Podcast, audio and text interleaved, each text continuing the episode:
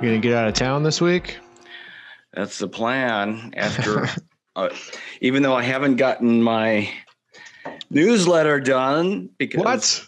no, uh, uh, between my getting sidetracked on like three different things, and then my preliminary financing model person uh, not responding to me after meeting with him. I, I asked for six grand, but um, he didn't respond, and then uh, he went on vacation till the fifth. So it's like just nothing. My my timing and and uh, plans just don't line up lately. I see. And I'm scheduled to go on Becker's show on Wednesday, and that's my last commitment that I have until July 19th. Nice. I, I've literally blocked out July 1st to. I got to be back for the uh, Bismarck Special Assessment Task Force reboot on the 19th, but in between there, I literally have stacked nothing intentionally. Vacation time. Well, you earned it. Should be fun to get away if you're Yeah. able to. Are you serving on that special assessment task force thing, or are you just um, commenting or participating in the? In the I, I'm serving on it. I, I was uh, initially Sorry, guys. appointed. I'm a, back- I was just having connectivity issues. Well, you're you're here now. Thanks for joining us.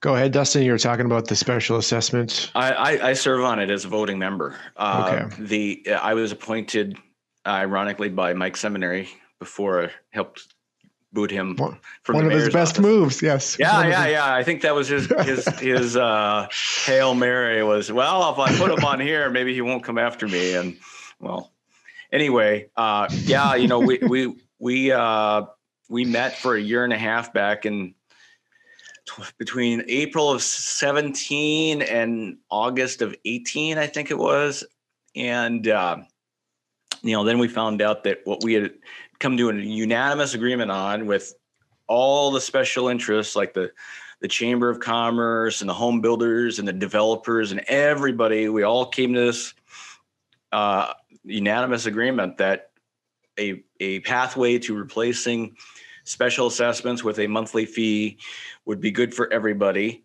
Uh, it will help fixed income people. Uh, it will eliminate the need for people to you know uh, have their eventually have their homes priced down because of how many how much they owe on specials. Um, and uh, the problem was of course that at that time state law did not allow the city to do such a thing. So in 2019 we tried to get the state legislature to fix it. They didn't want anything to do with it because we couldn't give them enough details. 2021 we came back um, not exactly any more new details and, and in fact the report that the city commissioned and spent i think $40000 to get done was not very good. Frankly uh, in my view did not actually make the case Uh, in my view it actually made the case harder um, because of the way that they went about it. And and we discovered that it was because the consultant that was hired what did not have any background on what, what we as a task force had come up with. Like we ran all sorts of numbers. We came up with the profile for, you know, the the the idea is if we eliminate specials and then we keep the monthly fee to every dwelling unit down to 25 or less, which is, uh, you know, I said the cost of Hulu and Netflix in a month. That, though, you know, that's kind of a level that people will allow for uh, a monthly fee if it if it's offsetting something else to come in. And they came in, they did not use any of our data, any of our year and a half of research, and they came up with their own model out of the blue, reinventing the wheel in a way that wasn't necessarily good for the whole proposal. So now we're we're reconvening. Some some members have been switched out, and uh, and uh, so we're going to have some new voices in there. But enough of the originals are going to be grandfathered in as I requested, um, so that we don't lose too much uh, institutional knowledge from the first go round, and that uh, you know we don't we don't uh, I know there's several city staffers have switched jobs and retired that were involved in the first go, and so there we're going to have you know kind of a, a remedial situation the first couple meetings, getting everybody up to speed on where things are at, what the state will allow us to do. But I think that I, I don't suspect that we'll have anything ready for showtime by 20 uh, by the 2022 election, but probably 2024 is the more realistic time period to to be able to start pitching a plan to voters um, and and showing that this does work uh, and that it will not be a tax increase over the long haul. It'll actually be a tax decrease over the long haul for the 97% of the people who end up getting hit with, you know, a $5,000 special assessment out of the blue and, and don't know how to deal with it. So, Yeah. So yeah. that sounds awesome. Um, I I had a question, a clarification. Mhm. Twenty-five dollars a dwelling dweller. uh, were you guys taxing um, apartment dwellers? Yeah. The, the idea was, lives in, in, a, in a city in Bismarck? yeah, the, the idea was that by applying a fee towards dwelling units, we eliminate the the differential between residentially zoned property that's used for residents and commercially zoned property that's used for residents. I actually was on the committee because at the time I was living in a mobile home. And I think that's the only reason I ended up on it was, you know, because I was the only applicant living in a Right. mobile home. And and uh, you know, one of the big controversies in Bismarck over the last 10 years has been the fact that mobile home parks are zoned commercial, but they are far more they operate it more like a residential than a multi-unit uh, apartment building does. And and so by by applying a per dwelling unit fee we we make it more fair for everybody involved including the, the landlord and property owner but also we take away that extra excuse for landlords to jack up rent. Because traditionally you know if a landlord has uh, a, a special assessment or tax increase that is equivalent to say $10 a unit that's an excuse for them to jack it up $25 and then you know they say well the city it's the city's fault. I can't control it. Well by taking by taking things off of the landowner and property owner's plate uh, as far as governmental costs we reduce the number of excuses they have to arbitrarily jack up rents other than natural inflationary forces Right. I like it. It would it, would- save me a lot in, in our special assessments for sure. Um, so interested to see what, how this comes out. I think it's a really interesting idea because um, I don't know anyone that really likes the special assessments coming coming in randomly at random, seemingly random numbers. Um, The only people that like the special assessment system are the developers that that do greenfield development and use the bank's bonding capacity or and use the city's bonding capacity as their own bank for projects that a private bank ne- not, would not necessarily fund on their behalf. very true. So, you know, th- there's some developers that that have voluntarily discontinued the use of specials on new developments, like Chad Wachter up in Silver Ranch. There's no specials up there. He's not passing anything along the city. His lot rent or his lot prices do go up twenty, twenty-five thousand dollars, but when you're able to put that into your 30-year uh, mortgage, rather than paying it to the city on a usually seven-year uh, time span, uh, you add in refinancing. At, at the end of the day, you're you're paying less, and your annual cost is less. Right. So, you know, uh, for for everybody involved, it's better. Now, the only argument against that is that it makes it creates a barrier for entry for small developers but there's really only in bismarck five developers for land. And four of them are big enough that they can self finance or a bank will throw them as much cash as they need to get done because they've got a track record and and they're not going to go under. Uh, there's really only one that's kind of leveraged to the point where they would have trouble but I think that if the dynamics were changed, um, you know, that that person just has to uh, take a different approach. Right. Interesting stuff, Dustin. Well, welcome to the No Name Podcast. This is Ryan Warner, joined by Dustin Gawrylow and Dr. Ellie Shockley. Hey, gang! It's been a couple weeks.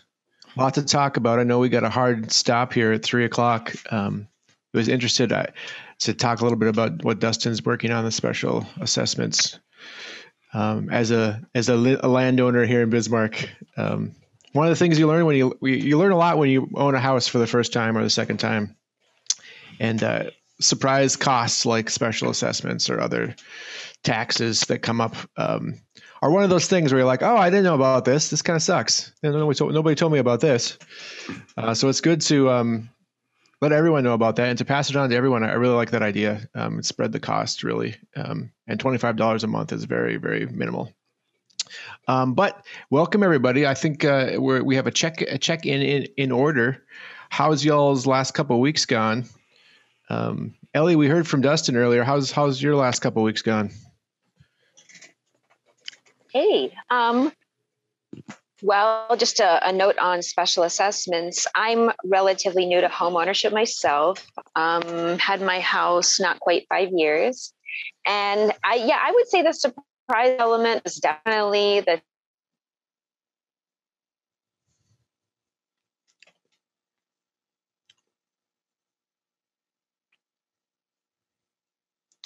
Ellie, I think we lost you. Years, so you know you got time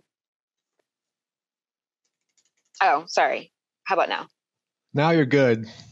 We we heard nothing, unfortunately. Okay. Sounded good. Oh, I'm I'm sorry. you broke um, up. You broke up and outs for a good thirty seconds there. Cool. Uh, sorry about that. I don't know what's going on um, with my house's connectivity. I should have called in the old-fashioned way. See, now you know why I did it all the time. Um, I guess I'm just saying the special assessments are surprising, and that is really difficult to deal with sometimes. And you know, I understand that we need we need taxes to pay for things, but we have to kind of just I don't know meet people meet people where they're at and realize that monthly budgeting is just a lot more normal for people. Um, and these surprises are unpleasant, and they feel like, oh, a can got kicked down the road, and now you, you know. have to deal with this kind of ad hoc and i would prefer more systematic approaches. So that's my thoughts on that.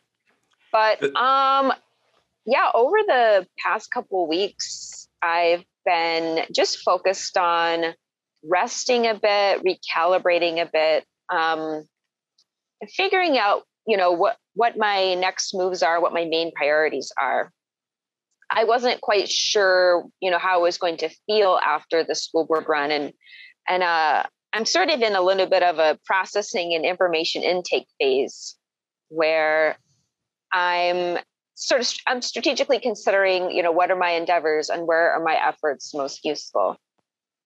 One thing that I'm still processing and not really sure, you know, I'm still working on figuring out where to go from there is in terms of like allyship to people of color as a white person. And I think, you know, as as white folks go, I'm not of the most naive variety. I think I I do have a better handle on racism than a lot of people. But it really is different to it's just never the same. You know, you really don't know what it's like to be Native American in North Dakota or, you know, another minority group in another setting. Um, if you're not if you're not you know experiencing that firsthand it's not the same. Sometimes you can have experiences though where you might get a more of a glimpse than other times. And i think those are learning experiences that they can be very very painful. They can be very difficult. But i think that it's important to find a way to make them meaningful and sort of accept the lesson that you're being taught. Um, in the context of my school board race, I did encounter a lot of really ugly racism, and then some racism that was like not as viscerally ugly and harsh, but like it was just these people who just really don't see Native American people as actually people. and people who should really know better. Um, you know, I was disappointed by people who aren't like, you know, sort of the quintessential rabid racist, still not understanding that listening and respect are important by vir- virtue of people's humanity. And it made me realize just how apartheid like my community is. It was striking because on the other hand you know native americans in my community are very alienated from institutions feel unwelcome, really feel out of place and feel a lot of hostility and, you know, still get like mean mugged in parking lots and like really uncomfortable stuff. And it's a real struggle and it's scary. It's living with a low key hum of a little bit of terrorism and plenty of marginalization. And it's just really painful to reckon with. And mm, that's kind of what my school board campaign became about to me because talking to people about my stance, which is that we need to consult the Native American families in our community about how to approach the mascot, uh, given that we're building a new high school and we want to get it right moving forward.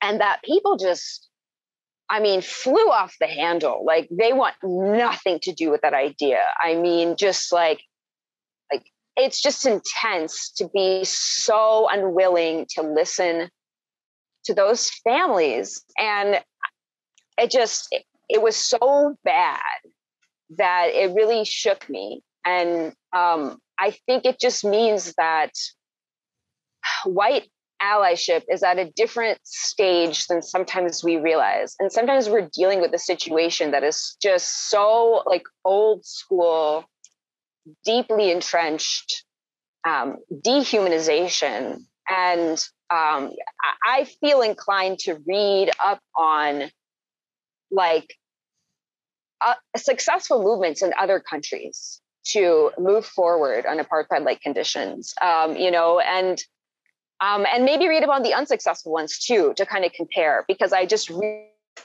in a like that, and it, it's just been really painful. So. And and this can is just getting kicked down the road. I mean, people can get mad at me all they want, but like, I mean, let's be real. We're really not going to revisit the logo for the Braves and building this new high school. It, I mean, what a joke. Like, I just refuse to accept that level of like not living in reality or cowardice or whatever that is. And uh, so I'm like, all right, guys, well, let's see what happens, you know. And I'm I'm open to a lot of different solutions. I just think that um, I don't think we should non-consensually continue to deploy the likeness of indigenous people without their consent. And I feel like that's a really modest proposal that like we just have consent. And uh, I'm not I'm not wrong and I'm not backing down. And so people can stay mad at me if they want. But anyway, I so yeah, I'm just kind of that's where I'm at with that. Um, exasperated, frustrated, and also I have not wanted to go, come to my friends of color with my white tears about this. Like they don't, I mean, you know, they'll just be like, yeah, it is that bad. That's what we've been saying. And so I know that. So it, there is a little bit of a struggle in me just knowing how to process this information without being like a huge pain in the ass to people who have enough going on in their lives. Um, so yeah, but do you have questions or do you want me to tell you about the kind of goofy subject I wanted to I, share. Well, I mean, my comment is, um, it's the disappointing part is that it's not even a radical proposal that you're making, but it had such a, a backlash to it because um, you're just saying, well, let's talk about it. Hey, let's listen. Um, maybe we'll do the same thing we're doing right now, but we haven't talked. We haven't taken a chance to talk about it in like you know whatever 50, 60 years, whenever the they made the, the choice to make the, the mascot a brave in the first place. So you're just saying talk about it. That's not even what's there's no controversy well, about talking. Just to about clarify, something. I did say we should ultimately defer to Native families, and by that I meant if they say no, we just have to completely ditch the Braves, I would back them. If they said no, we want to keep the Braves, but let's do it respectfully, I would back them. So that's so th- there is a that's where I'm like like just a dash of radical, just a t- just tiniest little bit. Yeah, Have you- I, I, oh, go ahead, Dustin. Have you run my wild idea by anybody? I don't think I have because I don't want to. I'm I'm I don't want to ruin the idea by talking about it too much and getting the wrong people involved. I, I'm protecting it. So, Yeah. Uh, but yeah, Dustin had some um, ideas that I am extremely open to. And well, basically, yeah. So what I'll say is that what makes me sleep well at night is the idea that we start treating our native neighbors with respect. And if that means we ditch the mascot, I back them. If that means we embrace another mascot and like all the white and or conservative folks in town get really excited about that mascot and that mascot's not a middle finger to native people like cool like, i am i am so down for anything better than the status quo because i I know that Native people do have diverse opinions on this, but none of them are like, this is great as it is. Like some people like are cool with respectful approaches to mascots. Other people feel like, no, we really do have to phase them all out. And that's for them to decide, you know? Um, but but if the solution is something that um that the people who are angry at me right now can actually enjoy and like go have fun with that's I, you know i'm not so much of a hater like i'm cool with it Yeah, well, and the other thing that was uh, I was thinking about when you were speaking is that um, some of your tactical choices the second time time around. I was wondering if you had any reflections on on those, because I, I had a chance to volunteer a little bit in both campaigns, so I I was able to see what you changed.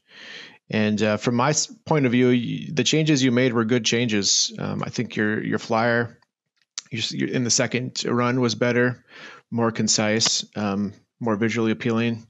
And then your choice to um, target um, the, in the first year you targeted the districts or the parts of um, your campaign ground that uh, typically vote. And then the second year um, second go around you went towards people that you thought were more likely to vote for you but maybe didn't necessarily vote as much quite as often. And uh, so i got to walk both of those neighborhoods and i would say the first year was kind of uh, the a newer part, new Mandan, I'd say, kind of outside the, the Mandan proper, at least what I considered to be Mandan when I was growing up. And um, so newer houses, probably since the 90s and, and beyond, were built in the last 20, 30 years. And then the second round go around, it was more kind of old New Mandan, uh, the the places that were built in maybe the early to late 80s, where actually where my um, my great aunt and uncle used to live was the neighborhood that I walked the second time around. And so it was interesting to walk those neighborhoods um, th- this year and, and, and, last year. Um, the, the very idiosyncratic differences that I noticed, which was um, the people in the newer part of Mandan uh, typically had dogs and children. Lots. I mean, I saw so many kids playing when I walked last year outside, and um, when I walked the this year there's absolutely no kids outside and no dogs but lots of cats in windows. Like i saw probably 10 cats in windows. So maybe it was a slightly older part of mandan and people that like cats. I don't know. Um, but it was fun. It was fun both times. And so i think you you um, you made rational uh, improvements choices to your campaign. Do you have any um, any further reflections on some of those tactical choices you made in, in the campaign itself? You know obviously one one year was covid a full blown COVID situation. The second year it was different, but any any tactical reflections, Ellie?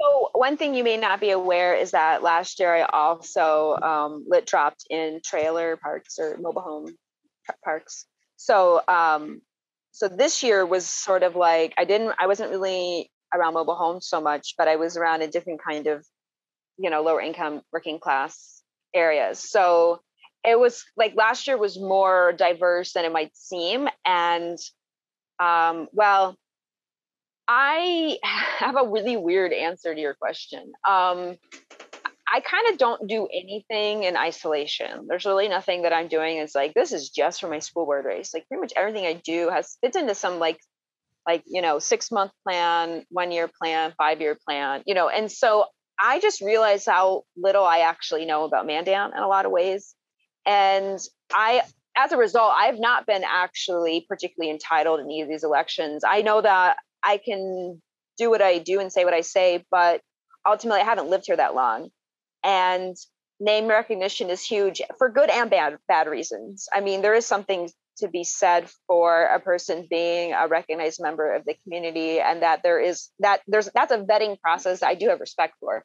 And so not that naive about my likelihood of winning and realizing part of it is because well like i don't even know some of these neighborhoods like who do i think i am and so i am partly experimenting not just in terms of okay here's one ground strategy i could try but I'm literally like, well, I already went there. I want to go somewhere different. And coming up with a way to approach it differently, it's an experiment for me. And so um, covering that turf helps me know my community better. And I kind of feel like I've been over the last two elections, been like surveying on the ground. You know, last year, the, the reason I knew Doug Larson was doing so well is because I was all over the city in weird little places. You know, I went to this neighborhood and that neighborhood, and like the signs were just everywhere. And I was like, holy shit. And like, but it just taught me something about the ground game and like seeing a lot of different stuff. And so this year, you know, yeah, I picked different turf for the reasons you described. Um, just be, not only because I wanted to reach those people and thought maybe it would help. I have a real problem with turnout of my constituency in that regard. So, uh, and I, you know, I am not, I'm not one of those people who's anger at people for not turning out. Like I get it, you know. Um, but anyways, I'm experimenting this whole time basically. So I switched it up because I wanted to. I wanted to see different turf and I wanted to learn new things. And you it sounds like you took the opportunity yourself to learn a lot about that. And um, so cool. Thanks. Yeah, I hadn't walked that neighborhood in, probably since the early '90s, and uh, so yeah, it was it was uh, it is good to just walk by someone's house, even walk up to their house and you're doing the lit drop, and just um, get a feel for the neighborhood and the people that live there, the kind of cars they have, the way they keep their yard, all all that stuff. Um, you know, and I had less one-on-one uh, interactions too in the in this year than I did the previous year, which was odd because it was COVID times uh, the previous year. But it seemed like everyone was outside and like doing yard work and stuff, and um, in the time that I went uh, in that particular Friday, uh, there was basically no one was out. It was almost um, like they had all left for vacation or something. It was weird. There was no one there. Um, but yeah, just the, the, physical act of walking through neighborhoods is really a good experience um, to gain knowledge you're not going to get otherwise. So it was, I appreciate it in that sense. But it sounds like you're just using it as a, a way to gather more data and learn more about your community, which I think is ultimately productive, no win or lose. Yeah and, i mean i it's like i'm experimenting to see how how much i can accomplish in mainstream politics but that's not where my center of gravity is. So i'm like cool i'll run for office do something really mainstream. But like my instincts are more like ground game and I, but i'm new here and it's kind of hard like i you know it's i don't have a lot of people people from bismarck really don't give a crap like they don't really want to help me that much with organizing Mandan. And so I'm on a kind of slow burn approach by myself largely, as opposed to a part of some bigger collaboration. Although it's wonderful, my friends obviously help me drop literature, but Bismarck people are focused on Bismarck most of the time. Um, so yeah. But um, Mandan is a weird place because so much. I mean, I, I, I divide Mandan into five distinct areas.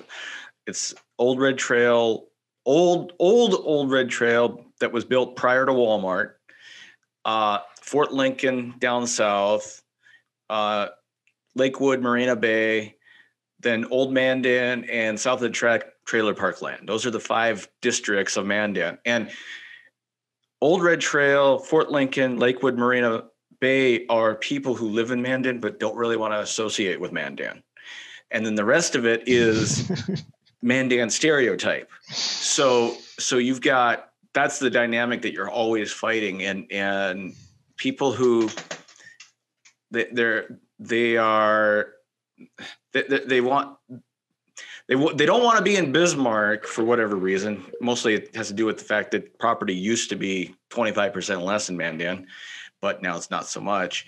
And but they also don't really want to be attached to the Mandan stereotype. So yeah, there's a lot of different things going on there.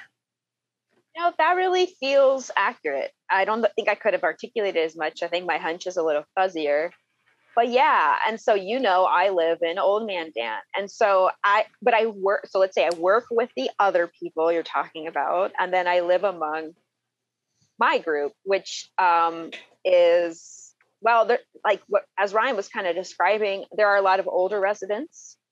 They're not all doing so hot. I think it's easier to care for cats than dogs you know? For i sure. think that's why you know there's the socioeconomic and an age factor there and um and yeah, I think those other neighborhoods, yeah, they are younger families, um, but they're people who have a, a, a, genuine lawn to care for, not just like this little chunk of grass or whatever.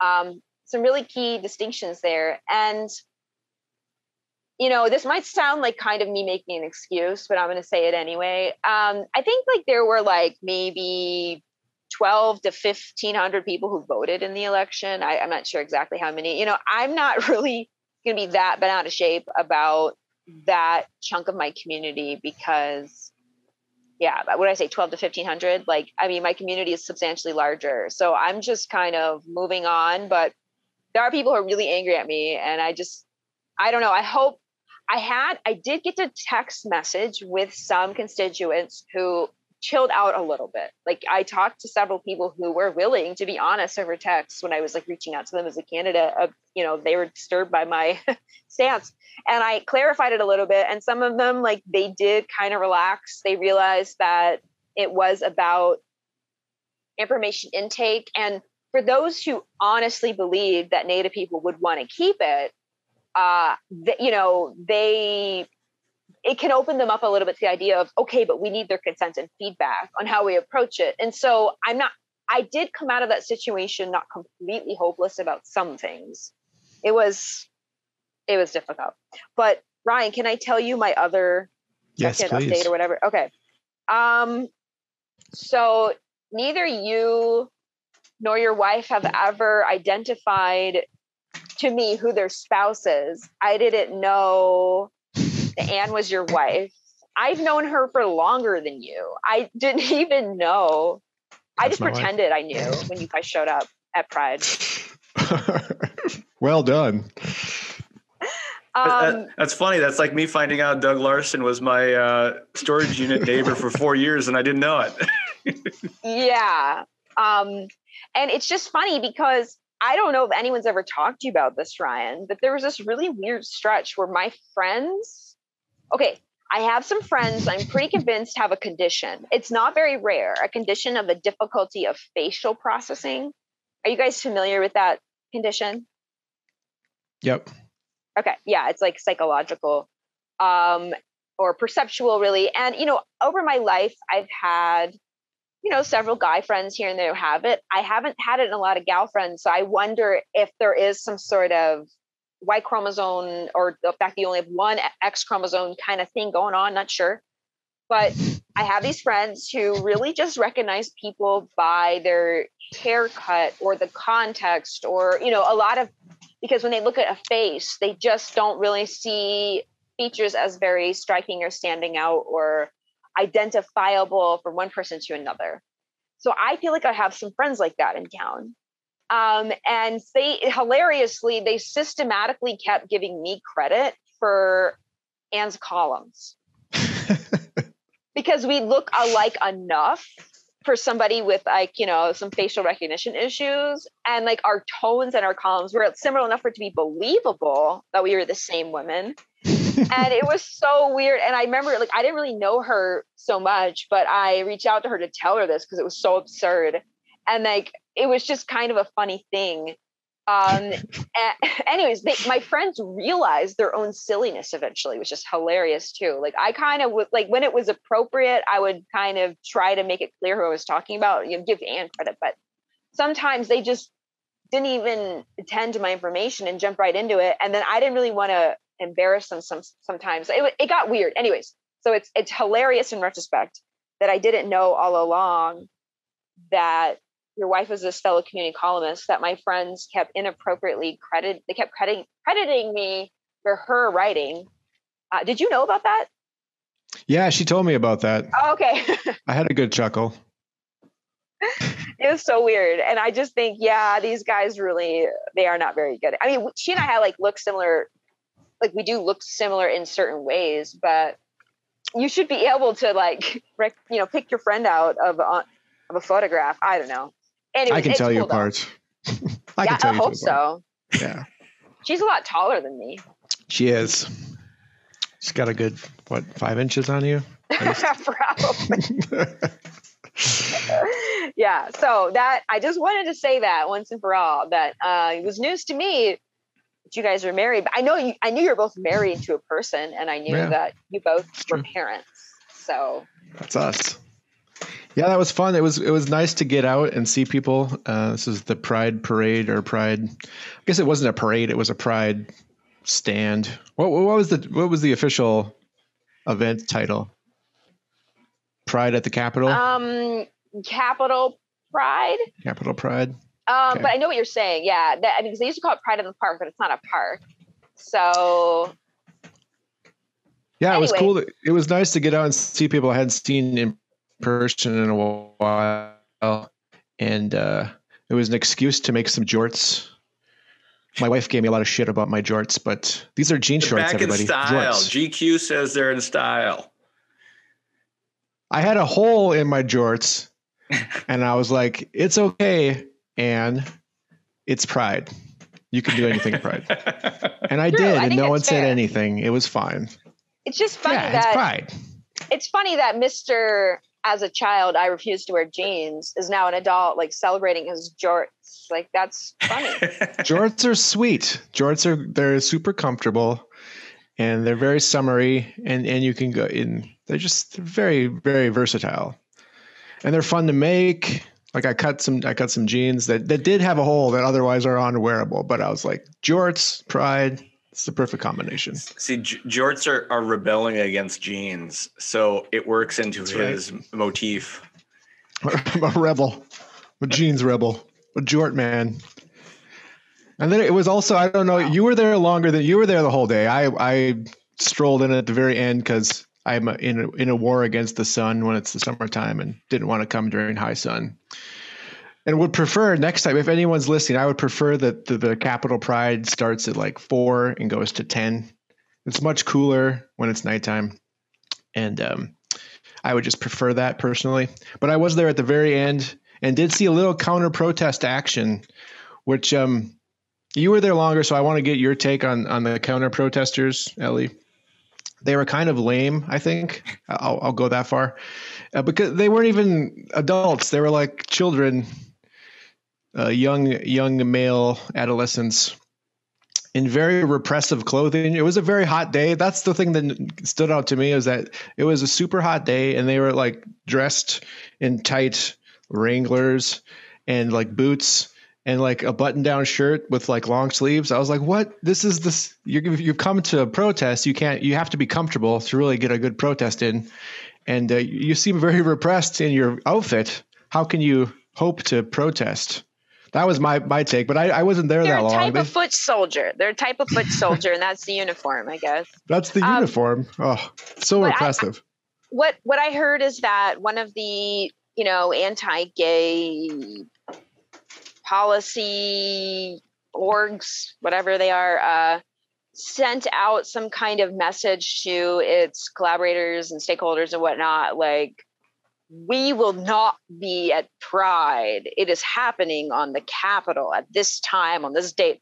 And so, like this kind of thinly veiled, like, but you guys should go protest. And that's what I heard. And at first, I didn't know what was going on. I thought, you know, okay, so I grew up in an area where being gay and being Christian was not as inherently at odds culturally. And so I was familiar with people who were Christian and pro gay. Like to me, that's not that out there, that crazy. So at so when at first they were handing out little like little mini Bible passages or something, I just thought it was just a Christian who's not afraid, you know, who's who's one of you know the, the missionary types, like the ones who go out and try to recruit, but just not afraid of LGBTQ people. Like I, I still don't always anticipate the bigotry because I it's not always what I've seen. And then I later realized, and I wasn't even sure what people were upset about at first, just because my mind went to those types of Christians, which are real in the DC area at least, or at least they were when I was growing up. And so, um, anyway, turns out the guy was being, at least the guy I saw get escorted out was being really obnoxious, but I missed a lot of the detail. But someone was um, followed until he left. So that was a thing. Um, yeah. And I I want to share that just side note about the sun. I got sunburned in a really stupid place. I got sunburned oh, no. on the backs of my knees because that's where I failed that's to be good spot. at putting sunscreen. It's a bad spot, Ellie. I hope that's healed by now. And I, I want to give a shout out to the Bismarck PD because I saw their reaction to the whole thing and they were great. Whoever those two officers were, they did a fantastic job diffusing the situation and um, you know just kind of rectifying it in in in the moment in time. So great job, Bismarck PD. Be nice to put these uh, some of the those types of of both sides into a little cage fight together, right? Like the the, the three guys that were at the the pro Trump rally that were trying to cause trouble because they were leftists and and and then these guys it'd be nice to just put them in like a 10 by 10 pin for like two hours and let them work their differences. That's like my comment to Ellie a few weeks ago. Let's put all the culture warriors and the social justice warriors on an island for a couple weeks and let them hash it out. They'd probably be there, friends at the end. There are leftists who or they wouldn't be there. Fight. yeah, there, but there are people who really, really want to physically fight. They really oh, yeah. do. Yeah, we like, we know a few of them. Yeah, itching, itching for uh, yeah. Um, and you know i i'm looking to demonstrate i'm not looking to fight for what it's worth so. Well, thanks for the clarification ellie. There's still time to be, be a fighter. I don't i don't start fights i end fights. That's what i tell people. Yeah fair enough and i definitely let them throw the myself. first punch. Yeah let them throw the first punch. Then i can sue them after the fact take their house. See my, my first experience with counter protesting i may have mentioned this once was in in Silver Springs, Maryland, Ellie. Uh, and and I was working when I was getting trained by the Leadership Institute, and we went down to the Code Pink protest at one of the recruiter stations, and we had a guy in a chicken suit, and he had a sign that said "Chickens for Peace," and he infiltrated the Code Pink people and took them an hour and a half to realize that he was not one of them. It was just hilarious. Like he was just like rah, like they didn't realize the joke and they didn't realize that he was one of us. I mean, that that's how I was trained. I mean, if you're gonna do it, do it in a hilarious way. Like I agree. That's how you disrupt the other side is you you make them look stupid. You don't do stuff to make yourself look stupid.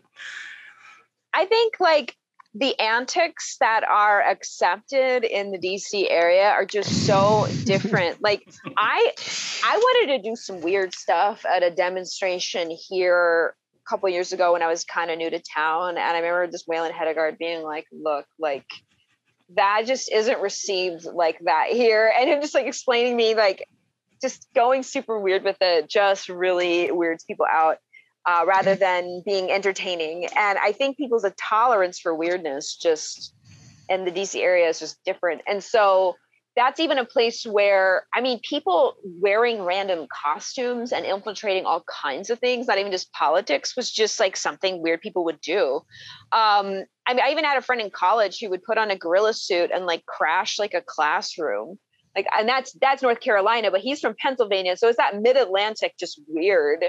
Um, anyway, so I just kind of like, yeah, people do weird stuff, kind of fun stuff out there. And here I think, I don't know, we'd have to, people are so uncomfortable with anything surprising that I think, I don't know if maybe we could train people to find costumes funny and enjoyable as opposed to um, extremely concerning. I don't know. Were either of you here in Bismarck when the skateboarding wizard was around?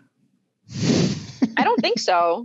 So there was a guy here in town, and he would dress up in a purple wizard suit with a with a specter and a hat and everything, and he was a skateboarder. So he he would skateboard around, and it would be like 95 degrees out, and he was in this big getup, just skateboard and run. And it's like, oh, the wizard's out today, and this went on for like two months. Like everybody was just like, who is this guy? Where did he come from? And then he just disappeared. Like nobody knows where he came from, where he went. He was just like this guy that uh, you know.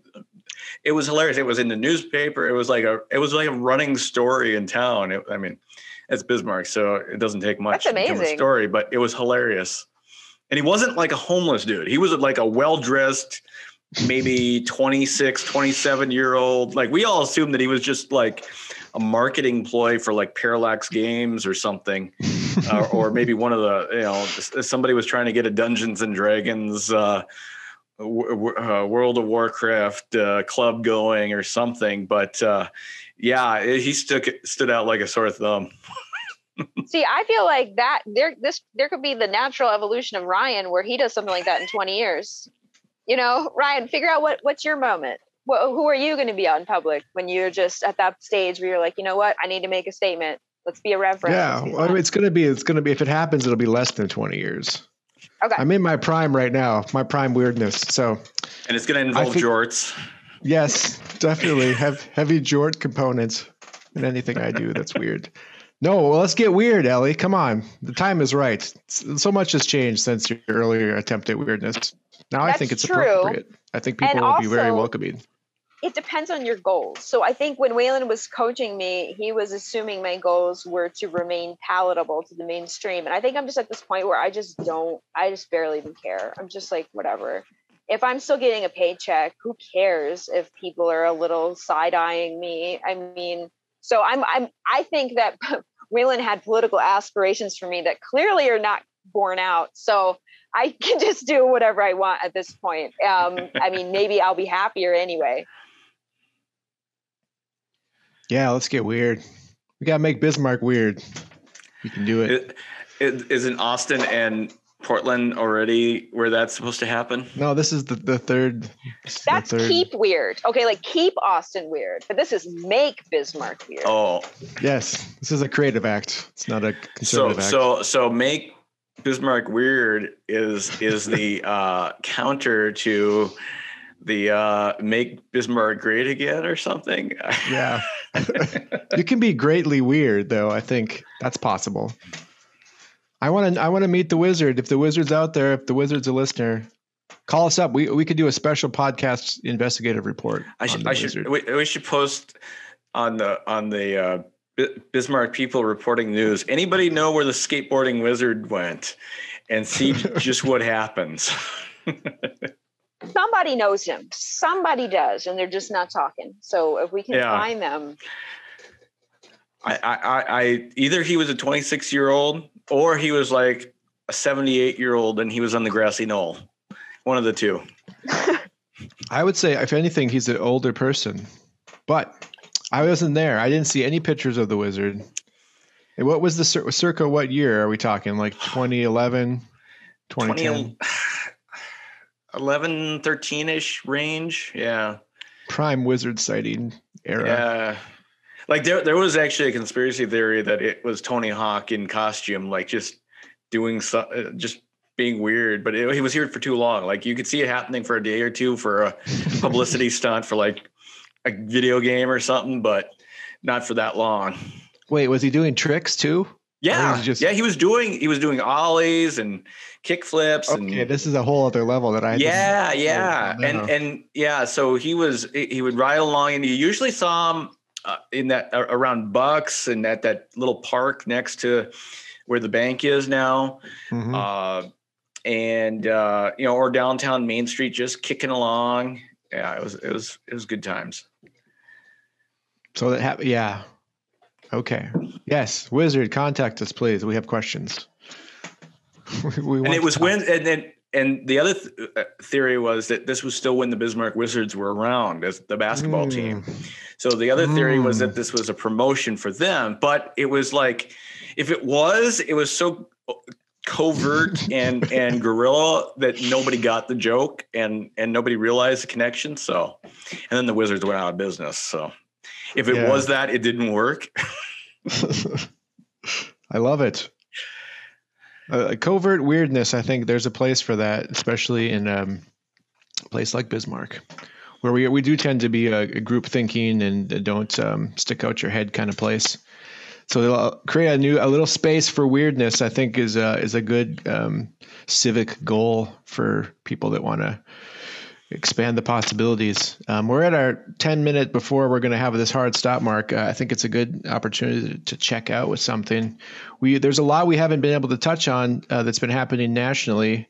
And I don't know if we want to touch on it. Um, I, have been thinking kind of haphazardly about it and don't really have a, a full form thought. But the the whole thing about critical race theory, I would love to hear us talk about. Uh, um, what I'm thinking about now is is another uh, brilliant quote unquote, and it is brilliant um, language game from the Republicans to um, create a space where they can talk about something they don't like, but put, create a boogeyman really that doesn't mean anything and uh, use it to hammer away at some of their other goals they don't want to hit at directly and um, it's going to come to Bismarck. It's going to come to North Dakota if it isn't already here. I think there was something going on in, in, in Fargo actually about critical race theory in the school board. That's uh, what the, that's what the uh, part of what the recall out there is about. There's a recall. Yeah. For yeah. school board it, for, it, in in either West Fargo or Fargo. I think it's West Fargo. Yeah, there's there's all sorts of other. Some of it is COVID COVID masking and all that kind of stuff. There's a there's a fiery contingent doing right. stuff out there. Well, you know, I haven't delved into it, but what it appears to be is that uh, it's a way to talk about systemic racism. But by not talking about it, are you saying that we're not going to talk about systemic racism, but we're going to call it critical race theory, and that's the thing we can't talk about. But it's actually systemic racism. We're, we don't want to talk about, but we don't want to say that because systemic racism is bad. We should be talking about that. And then the other thing we haven't had a chance to talk about, and I, I don't know if this is, uh, we have an opportunity, Dustin, to get your thoughts on it, but Benjamin Netanyahu is out in Israel. Um, and, and, and they have such an interesting um, parliamentary power structure there that I, I, don't know the full details of, but I know that it's been a, a weird kind of um, collaboration between some far right and far left groups that mm-hmm. overtook him finally. Uh, so I think it's interesting. And I don't know what it's going to mean for Biden and some of the Middle East and, and Palestinian stuff that we're um, still working on resolving um, a way a two state solution. Um, but hopefully, it does get closer to some sort of long term stabilization in that region. Um, but yeah, I guess sayonara, sayonara to Benjamin Netanyahu, one of the one of my favorite names to say in the world. He has such a fun name to say.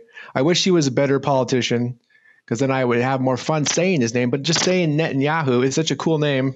Actually, I've, I've written two songs named Benjamin Netanyahu because they're such a fun thing to say that I just hear myself singing about it. I'm not going to share them share them right now, but I do love that name.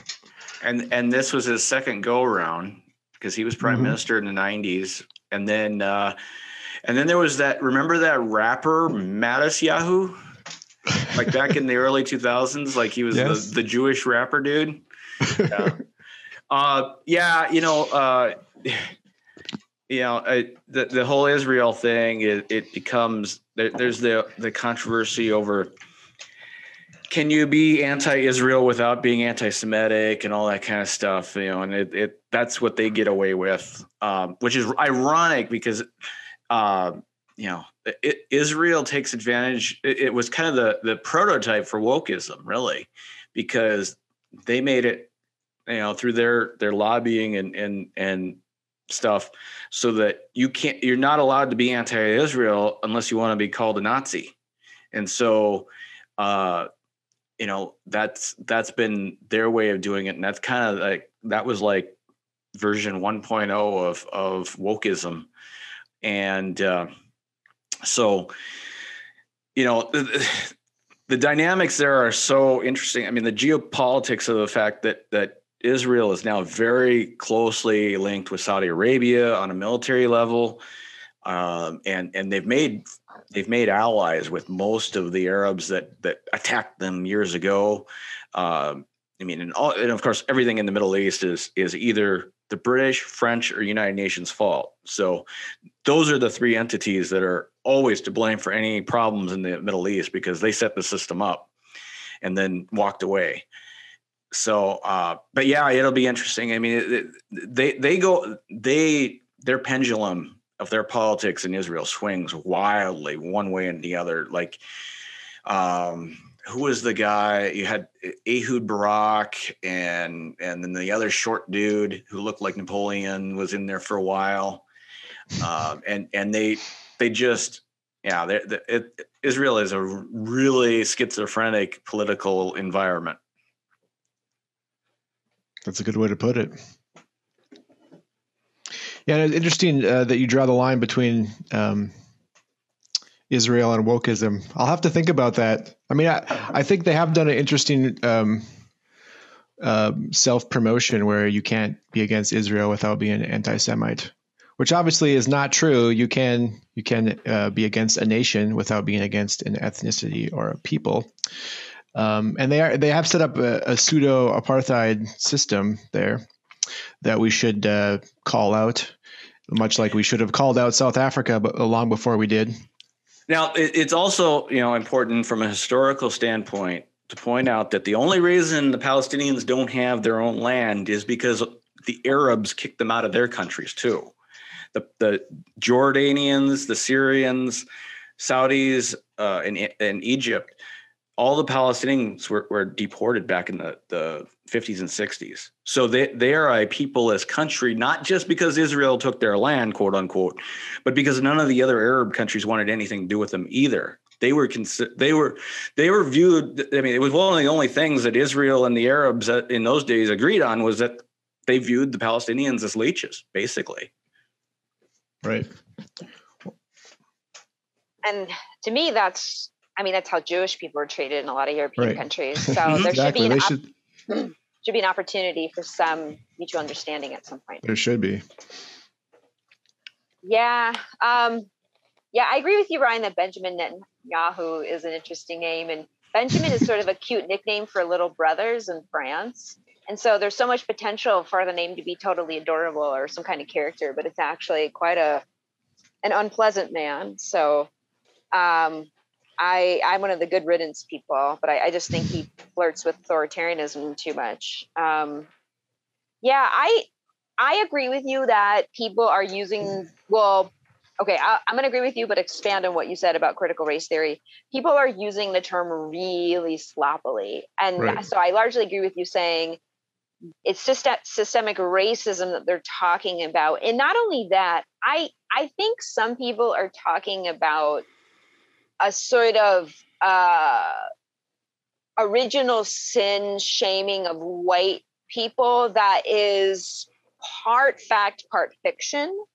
Um, it's way overblown. It doesn't really happen nearly as much as people claim, but there are scenes in which white people are shamed for being white and sort of treated like they have a certain original sin, as opposed to a moral obligation to fight injustice that in a system that benefits them right now, which is a different thing to tell people, especially to tell children.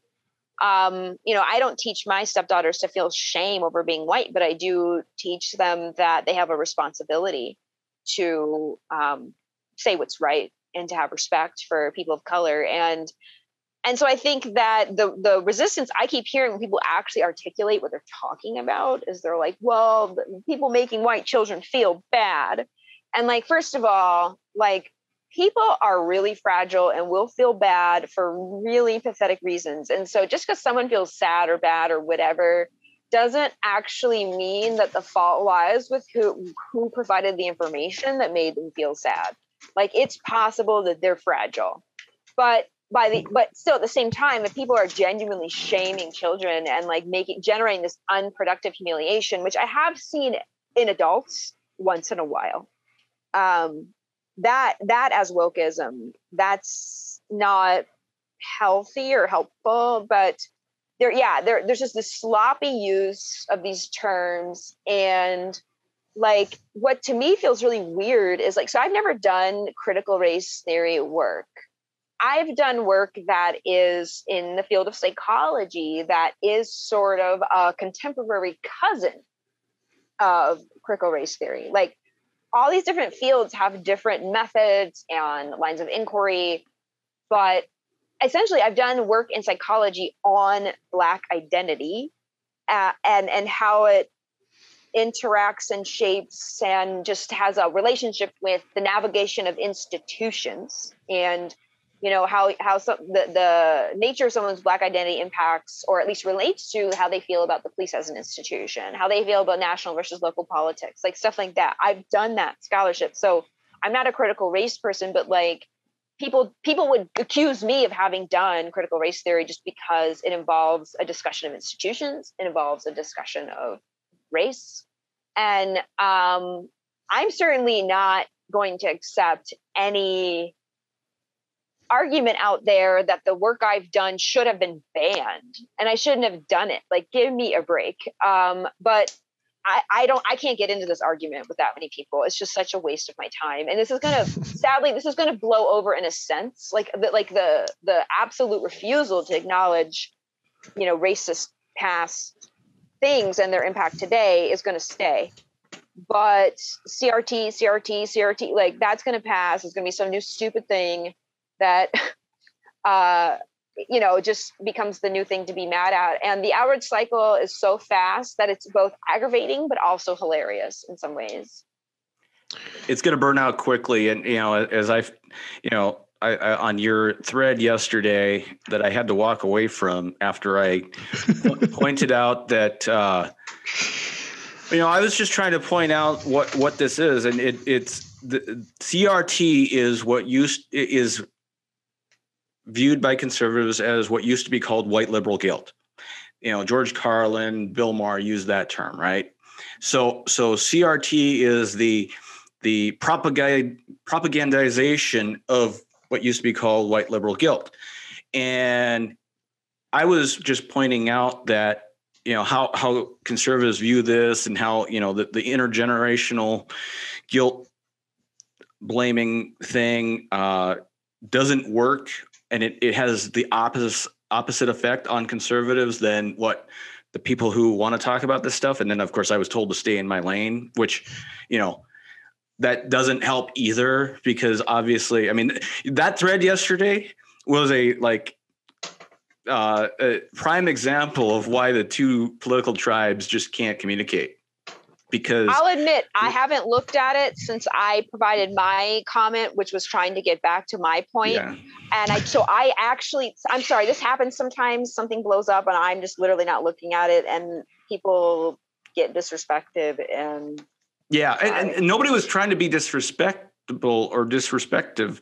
Uh, you know, and I just walked away because I knew that it was a losing proposition to keep going. But you know, there when when people are in when one side is trying to say, well, you know, yes, there's there's historical problems here, but you know, current leadership is is treating you know the way i look at it is if we can't get current leadership to care about what it's doing to future generations vis-a-vis national debt unfunded liabilities, stuff like that. How can you get regular people to care about what happened five generations ago before their ancestors were even in America?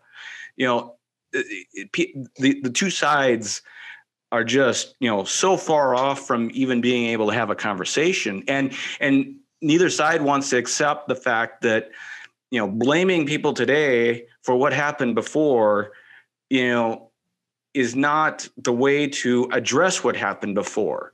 You know, educating about what happened should be the, the priority, not trying to say, well, you people owe us something for something that somebody else's ancestors did a long time ago. Like, I mean, these things are not way, the, the way that this whole thing is discussed is not productive at all.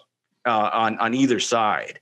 And I think, unfortunately, yeah. I honestly think some people are actually not trying to solve the problem. You know what I mean? Like some people are like literally their goal is not actually to accomplish the. You're you're saying, hey, that's not a good way to accomplish xyz and i'm like honestly i don't think they want to accomplish xyz even though that might be the surface level claim. Um, because yeah if you do actually want to be effective and persuasive like you will actually take feedback like that. And um, but i don't think being effective is actually some people's goals. And that's that's a conflict i have with people on the left often is actually no no actual vision and goal that anyone striving for the goal is like the fighting or the performance or something. So i do take your point there. I think for me it's really difficult. This is one of those okay this is just one of those culture war moments where i actually really can't participate in it as a normal citizen because i have too much skin in the game. I with my academic background this whole debate is like extra absurd to me and extra offensive. So for me i'm just like look like critical race theory is this thing. I have some because okay, so I did psychology reaching into political science. Then there's people who do philosophy who are rich in the political science. Like so I I would like mingle with a lot of political scientists and like their friends. And so I got really and you you get into your friends' research, you go to their talks and stuff. So even though my background's in psych, you know, I have a lot of exposure then and now to colleagues who do relevant work and the idea of stifling their academic freedom is extremely offensive to me. And and I just find it absurd that I mean, people who talked to me about it on the Mandan school board race, they were okay about it. People didn't act completely insane for the most part. Um, um, they just wanted to know what I thought. And I told them the truth. It was like, this is a line of academic research at universities. I support its existence because I support academic freedom. I don't think it really is relevant to what we're talking about for Mandan Public Schools, which is I'm not going to take away precious classroom time that we need for literacy and numeracy and start bringing in university research because that is what critical race theory is. And so you lost me when you just pulled in academia just to just shit on academia for no reason. Like, so for me, I can't really, I'm just like, look, like and the fact that the research I've done, somebody ignorant would call it, you know, CRT maybe. I'm just like, uh, all right, guys, this is ridiculous. And so I'm not the best ambassador for either side, but I do think that ineff- ineffectiveness is something people aren't allergic to, unfortunately. Yeah, and, and it's the, the the the battleground seems to be in how it's being implemented into curriculum, which makes it the new Common Core. Really, it's it's really the the Common Core people who are are leeching into this uh, debate, and and there there absolutely has to be a line that says we're going to have academic freedom, but academic freedom does not mean propaganda making its way to K twelve curriculum, and there's got to be a distinction between those two things. Yeah, but I think that part of the discussion is that we already have propaganda in our schools. We do. We don't we don't always accurately represent history. We have convenient oversimplification. That convenient oversimplification often downplays racism that we're still struggling with. And so it goes both ways. And the only way we address any of this is actually trying to grapple with it without constantly fighting. And so I, I just, I, I hate to say, but I just feel like we're screwed. Like I don't really. so that's why I'm just waiting for it to be over because I'm like, man, this just didn't. This didn't become useful. It could have been. It could have been a useful moment, but it doesn't seem like it's going to be. Well, my apologies for bringing that up here. The checkout thoughts. I didn't really even realize you guys were having a thread about this. This is what I miss by not being on Facebook, I guess. You don't miss it. it no, you avoid it.